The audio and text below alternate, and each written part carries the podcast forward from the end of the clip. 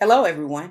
This is Lisa Fields, the founder and president of the Jude 3 Project, and I just want to take this time to personally thank all of our monthly supporters. We could not do what we do without giving from people like you. I greatly, greatly appreciate it. And if you're not a monthly supporter and you would like to become one, you can go to jude3project.org and hit the donate tab and sign up. We are grateful for you and we hope you enjoy today's new episode. God bless. Hello, welcome to the Jude 3 Project podcast. I'm your host, Lisa Fields. I'm the founder of the Jude 3 Project.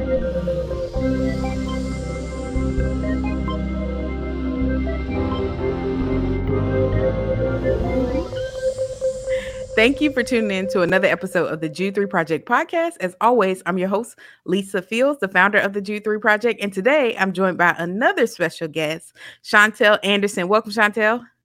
Thank you. Thank you, Lisa. I'm super excited to be here.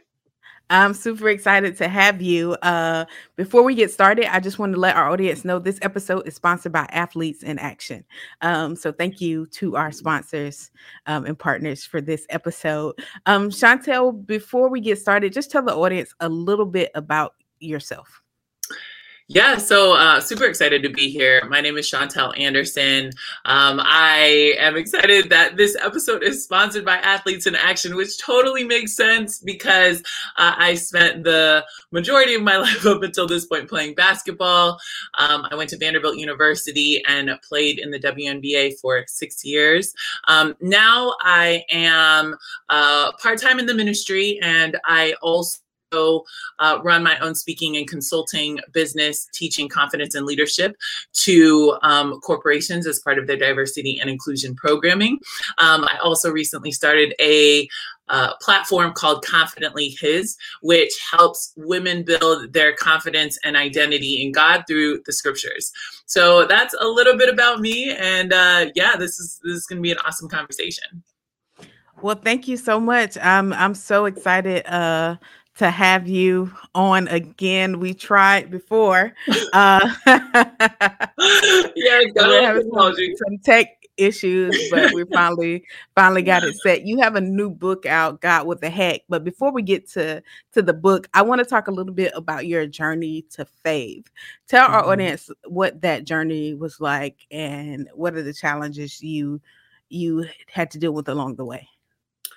Yeah, man. You know, you said a, a journey to faith. And when when I think of my journey to faith, it's really a journey back to to wholeness um, mm-hmm. and and so that's kind of how i look at my my path my testimony if you will uh, you know i started out uh, in a two parent household. My my parents were college sweetheart, and I was living in Southern California in a cul-de-sac with my sisters. and um, you know, life was life was great, and uh, you know, I I was one person. I didn't think about being anybody else but me. You know. Um, then life happened and things started to started to change my mom was diagnosed with a mental illness that was pretty serious. And um, mm. that was the first time that I really realized, like, wow, there are things going on in my house that I, I can't really share readily with other people outside the house. Um, then my my parents ended up getting a divorce, and me and my sisters went with my mom um, because my dad had a job that was he was on call all the time. He was in the medical field, and my mom had family that was had said they were going to help her and all that stuff. So we went with my mom, and it just started this cycle of abuse and neglect. Not my mom's fault at all. She just wasn't in a place mentally to take care of three young kids, and mm-hmm. um, you know from then on that was that kind of perpetuated the cycle that there was things going on that i couldn't share with the outside world and um, you know, continuing on, I I moved with my I uh, moved with my dad, and after three years of living in that abuse and things like that. But from that point on, I became two people. It was like, okay, I'm one person at home, one person at school, and that's just how it is. Uh, then I started playing sports, and I I loved playing sports. I didn't fall in love with basketball right away, but eventually I did and I started becoming really good at basketball. You know, I became the best player on the West Coast. I was getting hundreds of emails or hundreds of letters every single day um, from colleges wanting me to come and play for their program. You know, and it was a it was amazing. I I loved every minute of it as far as on that side. But on the other side, I I felt worthless. You know, I felt like um, I wasn't worth any of the attention. I felt like a fake. Um, I mm. started to try to control everything in my life as far as, you know, I dove really deep into eating disorders. Um, I started self harming myself in ways I would burn myself with lighters. I would um, get drunk on the weekends, you know, in high school and all of, all of these things that um, you know, I was depressed at home. And so I became really, really two people because from this point I was on the spot, I was in the spotlight as Chantelle Anderson, quote, air quotes, right? And then mm-hmm. uh on the in the in private, I was sad and and doing all of these horrible things to myself. And you know, that continued on to Vanderbilt. Uh I two weeks before going to college, I was sexually assaulted. And mm. that just further divided. You know, I I didn't tell anyone. Um, and I went on to Vanderbilt and I became a star like I wanted to, but I was still like this broken person in private. And for the longest time, I just wanted to be one person again. I wanted the mm. person I was in front of people to be able to be the person I could show or I was in private. You know, who I mm. showed people I wanted to be in private and I didn't know how to do that. Um, I got drafted second overall in the WNBA, but that continued. That didn't help. That didn't make me enough. And you know, my my life started to spiral out of control. And at that point, I was just like, okay, what is what is happening? You know what is what is going on? I had everything that i wanted. I had everything that i had ever wanted. You know playing my dream my dream career um, high profile relationships. I was making six figures out of college. I was i was doing all of these things and i was miserable and depressed and still self-harming and still you know all of these things. And so I started getting injured. And I think with athletes, a lot of times God gets our attention through injuries because that's the mm-hmm. only thing that will work. Mm-hmm. and um, from that point on, I realized in a hospital bed in Turkey, I was like, okay, I'm not in control. Mm-hmm. I'm not in control. I've done everything that I know to do right, and I'm not in control. And if I'm not in control, then I need to follow the one who is. And from that moment, that moment was the moment where I decided to start trying to live life God's way. I didn't know what that meant at the time. and I didn't even believe the Bible at the time. But from then on, I started reading it. And I always say, you know, I started reading the book and accidentally fell in love with the author. It was just, you know, mm-hmm. little by little, as I continued to read the Bible, um, God changed my heart and I l- started to learn what it looked like to um, to follow him and to actually live for him. Um, then I met some women who helped me to study out the Bible further um, and taught me what it meant to be a disciple and what it meant to truly follow Jesus and become new, you know, and um, so that was a process. But on September 17th, 2013, I was baptized. And, you know, from then on, it's just been uh, full stream ahead. I just, you know, God's amazing. Since that time, I've had the opportunity to, um, to plant different ministries. I helped start a ministry in Houston and then I moved to Miami to plant a new church, moved to LA to uh, plant a ministry for uh, arts, media, and sports people, and then just recently moved to San Diego to help plant a new ministry here. I lead the singles ministry here and the um, online ministry as well, and a house church here in San Diego. So that is that has been amazing, and just you know, I think the biggest thing that I'm grateful for in this walk is God has really healed me, and I am mm. able to be one person. You know, I'm able to be the person I am in private, can be the same person I am in public, and that I can show people. And it is, it's the biggest joy. You know, it is the biggest. It's the thing that I'm most thankful for because I hated being, I hated having to be two people. You know, so. Mm um, that's my story in a nutshell. yeah, that is so powerful, uh, and I'm I'm glad you shared uh, it with us. Um, we were talking on the last episode we did with uh, two uh, people that work with athletes in action about mm-hmm. like athletes and how um, you all have access to so much.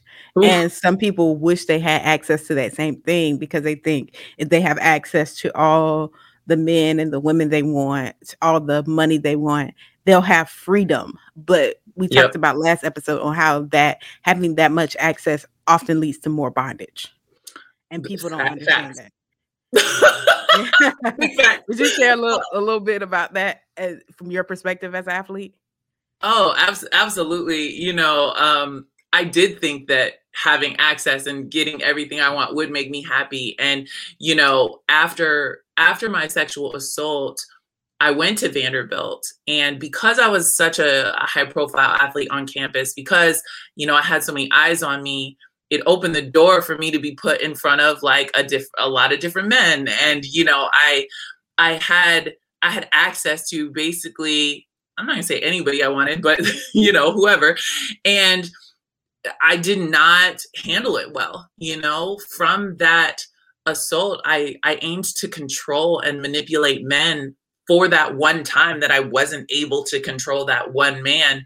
And I got into, you know, just a lot of trouble in that way. I hurt a lot of people and I hurt myself, even um, more importantly, I hurt God. And so then when you know, through basketball and through being an athlete, I also had access to women. And so that started a journey where I actually dated women, both men and women, um, for 10 years, for, for almost 10 years. Um, it all came from from having you know i just had access to whatever i wanted and so that led to further bondage in in that way. You know you, get to go to these parties and it's glamorous and all that stuff and so on one hand your life is filled with all of this light and sparkly and all of these things and and when your life is so light so filled with light you don't realize that the light is fake and a lot mm. of times when you don't realize that the light is fake, you're not going to search out the true light of Christ. And I think that's what happened. I couldn't see the darkness, but I felt the darkness inside. And mm. that was the problem. I was like, what is going on? Like, my life is amazing. I don't understand why I feel this way inside. And to this day, one of my favorite scriptures in the Bible is John 1 5. Um, it was one of the first, when I started reading the Bible again, I started in the book of John, um, which I advise everyone to do. And, you know, uh, I started reading it, and one of the first scriptures I read, obviously, was John 1 4 and 5. And it says, you know, Jesus is the light. And then in uh, Jesus is the light of all mankind in verse 4. But then in verse 5, it says, the light shines in the darkness, and the darkness and the darkness has not overcome it. And, you know. I have that mm-hmm. tattooed on my on my forearm. So I always remember it, you know, and and that's what really brought me to Christ was I was like, okay, all the light is out here right it's it's outside but it's really dark inside. And if Jesus mm-hmm. is the mm. light and the light shines in the darkness, and the darkness has not overcome it, I need to find a way to get this guy who is who is more powerful than the dark. I need to find a way to get him inside me because that's where the darkness is. Mm-hmm. And so that, you know, that just propelled me to learn more and more about the guy that was more powerful than the dark, you know, but uh, I think that if my life around me hadn't been so sparkly, I may have realized it a little earlier. Mm, that's powerful. Thank you for sharing that. You have a mm-hmm. book out, God What the Heck. Um, yep. and that title is striking in itself. Uh, what kind of was behind the, the motivation for you writing that book? Yeah, uh, it's so funny that title. Thank you for for saying that. Somebody hit me the other day on Facebook and was like, "That title is offensive because it's disrespectful to God."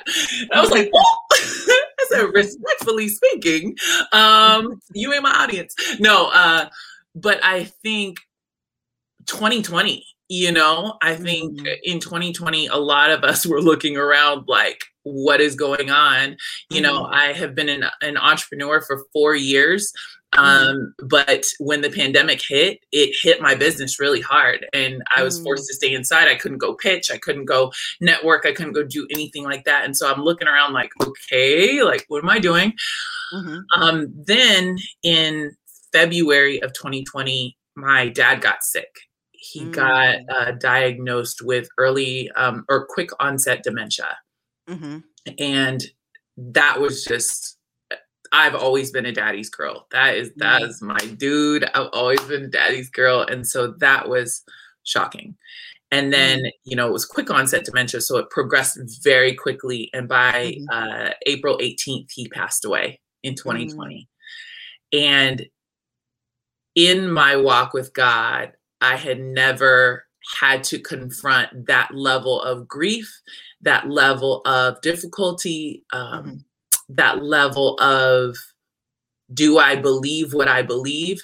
Because my dad passed away um, in what I believe as not a Christian, not mm-hmm. following God.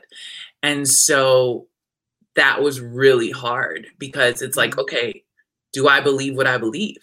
Mm-hmm. Like, am I going to have the the faith that I preach about? And yeah, I was literally looking around like, God, what the heck? And I had to get my my relationship with God got real, real, real quick. Mm-hmm. it was like, bro, what is going on? And you know, I just had to fight for my faith in a way that I hadn't had to fight for it before since being a Christian. And so god what the heck is kind of my notes to the journey? I was like we don't talk about these things enough in the church. Things like um, grief and shame and believing god's plan when it doesn't make sense and coping and restoration and hope in god even though it doesn't make sense at that moment. And all of these things like we don't put them in the context of real life enough. Mm. and so i wanted to write a book from real life, from a real life perspective. And you see the title, God, What the Heck? The subtitle is 100 Devotionals for When Life Sucks. And so I wanted to, like, I wanted it to be real. Like, we're going to get real about how hard this journey can be sometimes, but we're going to come out clinging to God on the other side and just figuring out how to live this life in a very real way through the scriptures. So that was my motivation for it and mm-hmm. writing this book was my was my therapy. It was my gift to my dad. It was my my gift to god. It was my way to stay faithful and work out my salvation with fear and trembling and, and help other people uh, do the same. You know i said if i have to feel this bad um i'm not going to waste the pain. Something good is going to come from it and and that was this book. Oh wow. That's powerful. What what was the hardest part of grief for you or what's been the hardest part? Because i know grief is a continual process and it sometimes seems like a roller coaster. Mm-hmm.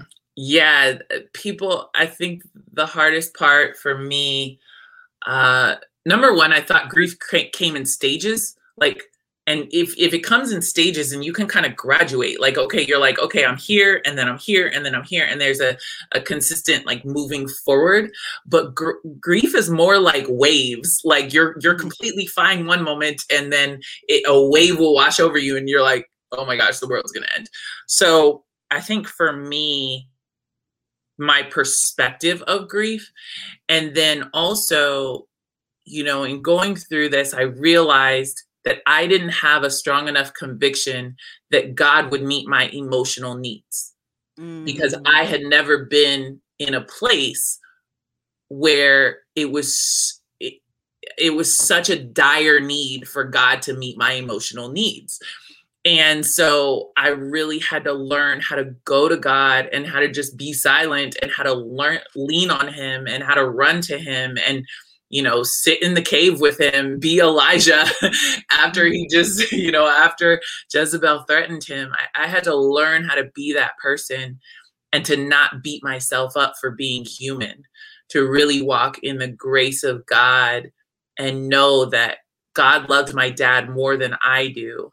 And he was crying with me. And so mm. it was just a complete shift of mind and shift of heart in how I saw God and how I saw my relationship with God and, and me in his sight as well. That's so powerful. I love that you shared that he's in there with us um in the grief with us because I, mm-hmm. I'm often reminded of the passage in Corinthians where he says he comforts us and yes. then with the comfort that he gives is for us to comfort others and it mm-hmm. seems like mm-hmm. from that process you took the comfort that god gave and now you're comforting others through the book god what the heck but in mm-hmm. addition i love how you mentioned like he he sees the tears because one of my favorite psalms is that he bottles our tears and the fact that you know there's so many tears that i forgot i cried but god didn't mm-hmm. forget mm-hmm. and it is just so powerful that he cares enough about us to even take note of every tear we shed. Come on, Lisa. We, um that seep in our pillow don't seep through uh the how he bottles our tears. And so that is always mm. comforting to know that he cares. And it's also comforting and I think helpful when people are thinking about apologetics and they think about like reason. And sometimes we think, you know, we can reason our way to believe which to a certain degree we can, but mm-hmm. our emotions need to be intertwined with that. And so mm-hmm. sometimes we have to let ourselves connect with God on an emotional level, not just a reason level if we're used to being logical thinkers per se. Um, mm-hmm. So I, I, love that you shared that. Mm, I love I love everything you just shared, and I, you know, that message of God bottles our tears is so key to remember. And uh, uh, needed reminder you know for me personally at this moment and so i thank you for saying that and and also you know i can be very a very logical thinker as well you know the bible talks about uh, worshiping god in both spirit and truth mm-hmm. and you know i can focus on the truth part a lot like okay mm-hmm. this is what the bible says so i'm gonna do it period like mm-hmm. you know and but there is that point where we do have to connect with God on a heart level and like you said just now engage our emotions and really allow him to come into to the heart space and really us go to him with our full emotions and understanding that it's not always going to be pretty it's going to be messy it's going to you know it's not neat and tidy and all in a bow like like the truth can be sometimes. It's like nah your emotions are messy and that is okay you know? It's okay to go to god and just cry your tears and not dry them before you're done crying them you know mm-hmm.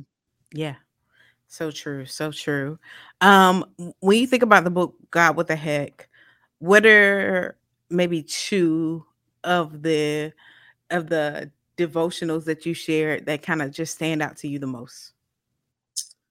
Ooh, um, man, I think, you know, coping was a big thing for me that I had to. So in the world, I cope with, um, you know, I would cope with alcohol. I would cope with um, weed. I would cope with sex. I would cope with people just in general, partying, all of these things, right? And so when you become a Christian, you don't lose the desire to cope. You just need to cope with Jesus. you know, like coping isn't always bad. It just depends on what you cope with. And so mm-hmm. for me, there's a chapter in the book called Cope Cope with Jesus, Coping with Jesus. And uh for me it was very challenging during this time to um to choose not to go back to the things that I went to before. Um, mm. Thankfully, I I did not. You know, I didn't I didn't get drunk during this time. I didn't you know end up in somebody's bed during this time. I didn't do any of that. But that was a, mm-hmm. a specific decision. And so mm. I had to realize that you know writing that chapter, coping with Jesus, was really healing for me um, because it was reinforcing the convictions that I already had in that. And then there's another chapter, the um, there's a chapter on hope. Mm. And that was probably that one and the chapter on protection were the two hardest ones to write for me because I didn't feel protected by God during that mm-hmm. time and I didn't feel hopeful in God during that time. And so I literally had to fight for those convictions. Um, and so what I realized in writing the chapter on hope, and the intro to the chapter on hope is really the thing that stands out, is because I share an example of when after I had torn my Achilles when I was in Turkey, I I went home and I I got high and then I got drunk. This is before I was a Christian, obviously, but I, I went home. I got high, I got drunk, and I was um, at one point I held a gun to my head and wanted to pull the trigger. Mm. And it was the lowest moment of my entire life at that point. And I shared in the book, I, I detailed that moment in the book, and then I shared, you know, during that time, I said basketball saved me. But basketball didn't save me. My hope being in basketball is what to my rock bottom when it was taken away. You mm. know, so that mind shift that complete mind shift that i had to do and realizing oh okay so when my hope is in anything else it can be taken away and that's what leads to those rock bottom moments that's what leads to those you know those really really difficult times but when my hope is in god he can never be taken away his word can never be taken away his promises can never be taken away and so I need to restore my hope in God. Mm-hmm. And what I realized through the grief process was my hope had been in my version of happily ever after instead of God's version of happily ever after in heaven and whatever he chooses to give me to as a precursor for that on earth. So I don't know if that answered your question. I feel like I kind of rambled there, but it, it was it was definitely a journey, and there was a lot of those moments in along the way where I was just like mind blown. And then the book is like me sharing all of those lessons in little in bite-sized devotionals. Mm-hmm. So yeah, that's that's amazing. I think it's extremely helpful.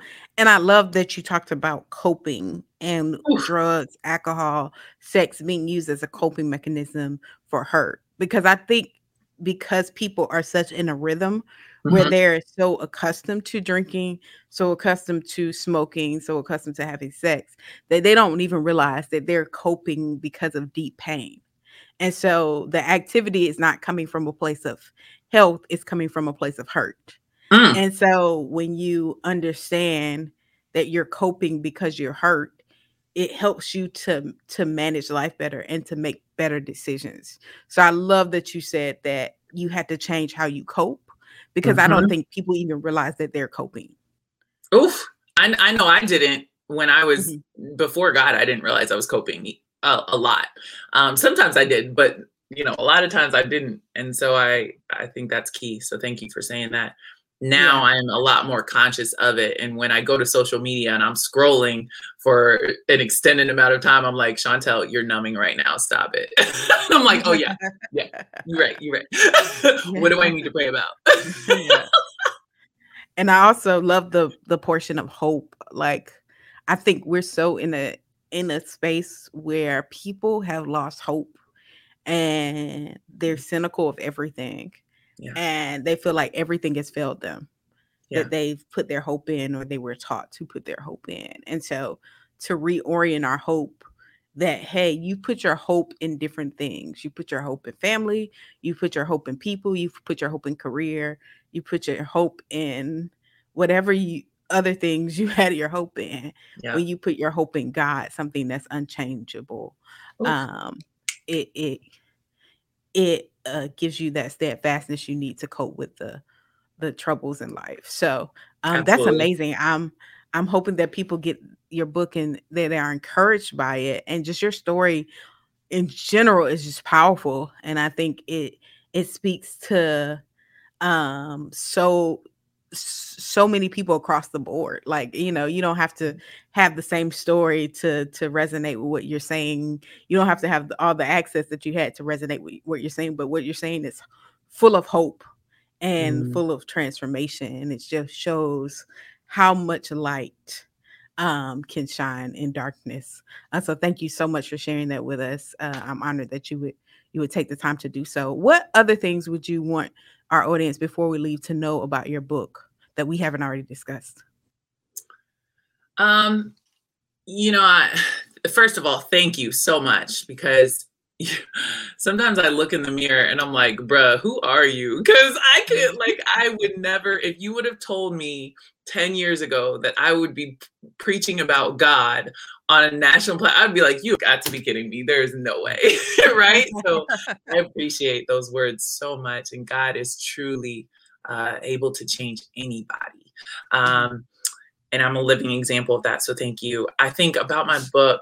Uh, what I would, what I want people to know, I always say this is the book you read when you read it before you leave God.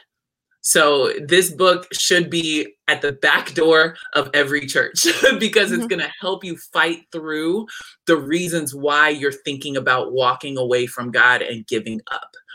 But if you have walked away from God, it should also be outside the front door, you know, of, of every church or at the, you know, of our walk with faith because you know, when you are considering coming back to God, this is going to help with that conversation of you know why should i why should i give god another chance?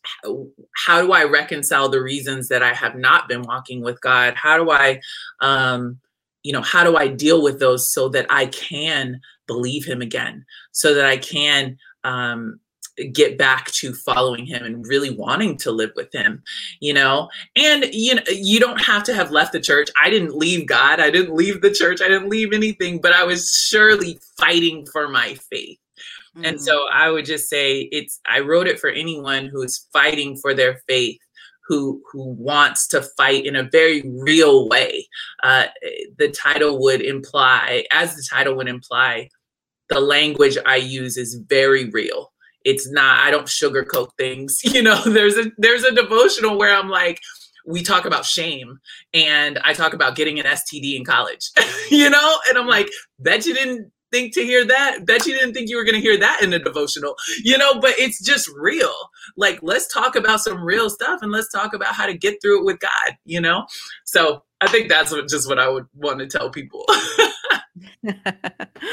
Wow that's that's powerful and i think will be extremely helpful to our audience. Where can people get the book? Yeah, so you can get the book at godwhattheheck.com. Uh, there are there's a book excerpt. There are um, videos on you know why I made the book and the process that I went through to to writing it. So godwhattheheck.com. Um, my overall website is confidentlyhis.com and there is um, a link to to get the book as well. And then if you're on amazon you can go on amazon and get it also. Awesome. Well thank you so much. Uh what is your social media handles? I, I forgot to ask you that Oh, that's okay. Um, so uh, on Instagram, I'm always on Instagram. so that's my primary platform. It's uh, Miss Chantelle, uh, M I S S C H A N T E L L E. So at Miss Chantelle on Instagram. Um, at Miss Chantelle on Twitter as well, but I'm more on Instagram. And then the the website is confidentlyhis.com. Awesome. Well, thank you so much, Chantelle. Uh, it has been a blessing and a joy to have you. Um, thank you all for watching another episode of the Jude 3 Project podcast. Uh, you remember you could get our book through Eyes of Color. Uh, take it with the read it with a small group. Uh, do use it with a small group, six week study guide, or you could get it and go through it by yourself. I promise it will be a blessing to you. We have online courses, and all of that um, can be taken at jude3project.org. You can become a monthly partner um, to help support the mission and the vision of Jude 3 by going to jude3project.org backslash donate. And remember, here at the Jude 3 Project, we're helping you to know what you believe and why you believe it. Until next time, grace and peace, and God bless. Thank you so much for listening to another episode of the Jude 3 Project podcast. I hope you enjoyed this episode. You can tune into all our past episodes at www.jude3project.com. You can subscribe on iTunes, Stitcher, Google Play. Remember not only to subscribe, but also rate us. That helps us to gauge how we're doing and how you're enjoying the show, and it gives other listeners some ideas about the show as well. So thank you so much for tuning in. Also, remember we have our Bible engagement app in partnership with Back to the Bible to help you get better engaged in the Bible every single day. You take a survey, it assesses your strengths and weaknesses and sends you Bible verses based on those. So it's a great app. You can download the app by searching in your App Store or Google Play, searching Jude 3 Project, and it'll be right there for you. So thank you again. Remember, if you would like to become a monthly partner or a one-time giver, you can do so on our website or by mail. Just go to jude3project.com, hit that donate tab, and you'll see the option to mail in a gift or give online. We appreciate you, and I'm so, so thankful for you. God bless, and remember, here at the Jude 3 Project, we're helping you to know what you believe and why you believe it.